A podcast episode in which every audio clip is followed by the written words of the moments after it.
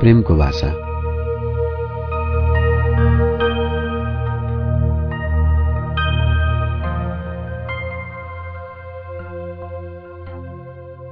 हरेक आनन्दको आयु क्षणिक हुँदो रहेछ। त्यस्तै भयो। म प्रेमले रङ्गिएको आकाशमा सिर्फ प्रेमको कुरा गर्न चाहन्थे।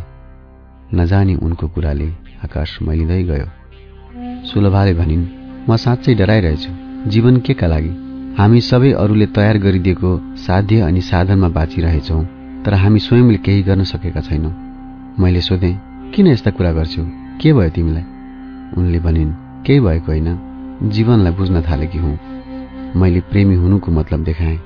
छाड यस्ता कुरा बल्ल त भेट भएको छ रमाइलो कुरा गर न। जीवनका कुरा गर्नुपर्छ बाश्वत हामीले वास्तविक जीवनका कुरा गरेनौँ। जीवनको अर्थ खोज्ने चेष्टा गरेनौँ। यसपल्ट गाउँमा रहँदा यस्तै कुरा मनमा खेलिरह्यो। मैले उही प्रेमी हुनुको भाषा बोले।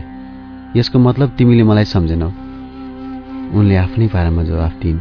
सम्झेकी थिए तिमी आत्मविश्वासले भरिएका एक युवा हौ जसले जीवनमा केही गर्न सक्छ। मैले फेरि सोधेँ त्यसबाहेकका कुरा सम्झिनौ? उनले भनिन् र त्यस्तो युवालाई मैले माया गर्न पाएकी छु। मैले सोधेँ अनि मैले गरेको मायालाई सम्झिनौ? सुलभाले भनिन् सम्झे धेरै सम्झे र पो मलाई जीवनमा केही गर्छु भन्ने आँट आएको छ आज। मैले भने ल भन त्यसो भए के गर्छौ त? जे गर्छौ त्यसमा मेरो साथ हुन्छ। सुलभाले भनिन् केही गर्न चाहन्छु। हाम्रो सानो प्रयासले समाजमा केही सुधार होस् मैले भने तिम्रो कुराको म समर्थन गर्छु तर म त यो समाजको निम्ति भार हुँ। यति भन्दै म खाटमा ढल्किएँ।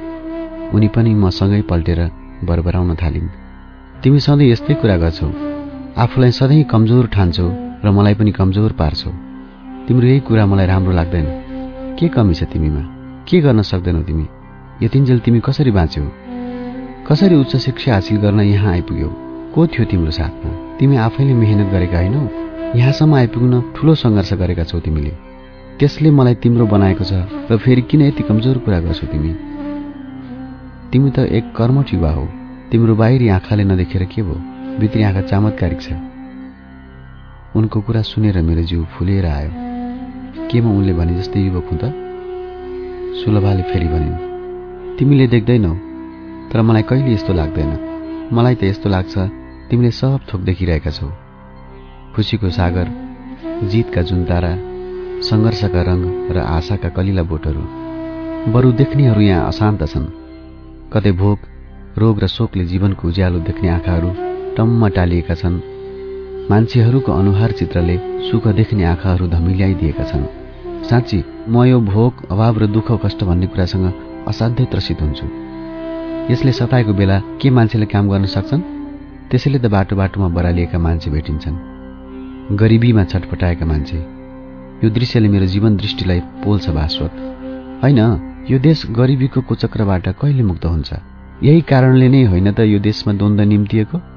यसैको अन्त्यका लागि युद्ध भएको होइन? खै त यो युद्धले जनताको भोक मेटेको ओठमा खुसी पोतेको आँखामा सपना बसाएको?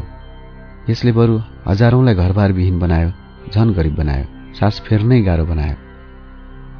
म केही नबोली पीडा मुछिएको आवाज सुन्दै गएँ। यतिकैमा सुलभा खाटबाट तल ओर्लिन र टाउको मेरो हाडमा राखिन्। मन नलागि नलागि उनको कपाल सुमसुम्याउन पुगे। उनले भनिन् दुःख लाग्छ बास्वत बाँच्नकै निम्ति मान्छेहरू मरिरहेका छन्। सुलभा यस्तै थिएनन्। पहिलोचोटि भेट्दा उनको बोलीले मेरो मनमा एक किसिमको तरङ्ग ल्याइदिएको थियो।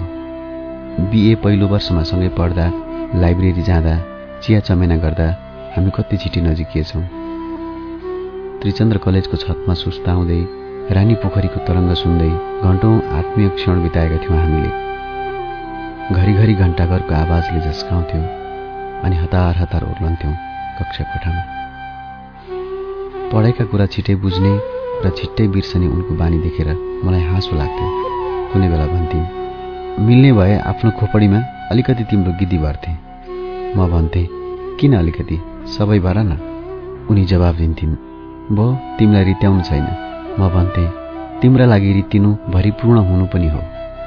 उनी भन्थिन् भो धेरै महान नभन मैले भन्न खोजेको के हो भने तिम्रो जस्तो स्मरण शक्ति मेरो पनि हुनु नि।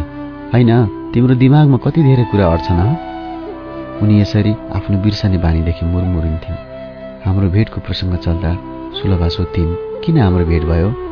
म भन्थेँ जीवनको उज्यालोका निम्ति। खै किन म उनको अगाडि अनौठा कुरा गर्न पुग्दो रहेछु? उनी सोध्थिन् जीवन के कारण अध्यारो हुन पुग्छ? म जवाब फर्काउँथे प्रेमको अभावमा के तिमी प्रेमकै निम्ति भौतारिएका थियौ? उनको यो प्रश्नले मलाई मदर टेरेसाको एउटा वाक्य सम्झाइदियो।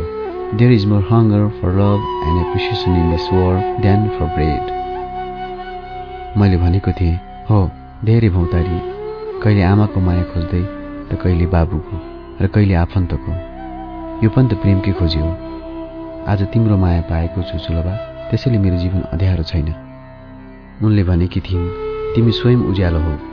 मैले भनेको थिएँ तिमी नभइदिएकी भए मेरो जीवन उज्यालो हुने थिएन।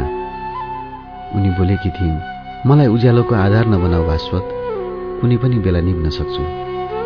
अनि मैले भने तिमी निभ्दिनौ जबसम्म तिमी आफै त्यो चाहन्नौ। सुलभाले भनेकी थिइन् त्यो चाहनाको मात्रै कुरा होइन समय र परिस्थिति पनि सम्झनुपर्छ हामीले। नचाहँदा नचाहँदै जे पनि हुन सक्छ चाहनुको बसमा छैन कुनै पनि चिज। मैले भनेको थिएँ न यस्ता कुरा नगर। तिमी मेरो जीवनमा मैनबत्तीको शिखा जस्तै हो। बलिरहनुपर्छ। सुलभा मेरो कानमै आएर फुसफुसाएकी थिइन् ए मैनबत्तीको आयु झनै छोटो हुन्छ है? मेरो मन चसक्क भयो। सुलभाले अझ भनेकी थिइन् तिमी त्यसो भन्छौ भने म मैनबत्ती नै हुँ तर होस् गर यसले त आफ्नो नजिक रहेका सबै चिज सखा पार्न बेर्लाउँदैन। मैले भनेको थिएँ तिमी ज्वाला भएर मलाई सिद्ध्याउँछौ भने पनि गुनासो छैन। म शीतल महसुस गर्दै जल्ने छु तिम्रो रापमा। अन्त्यमा उनले भनेकी थिइन् भइगयो यति धेरै निष्ठुरी नबनाऊ मलाई। उसै त कमजोर छ यो मन। यसरी बोलेका थियौँ हामीले प्रेमको भाषा। हामी विभिन्न शैलीमा प्रेम अभिव्यक्त गरिरहेका हुन्थ्यौँ। सुलभा मबाट अलग छिन् भन्ने भान परेको थिएन कहिले। दुई प्राणी एक मनले बाँचेको अनुभव गर्दै मैले यो सहरमा सास फेरेको थिएँ। अब त उनको प्रेमको भाषा बदलिन थालेछ।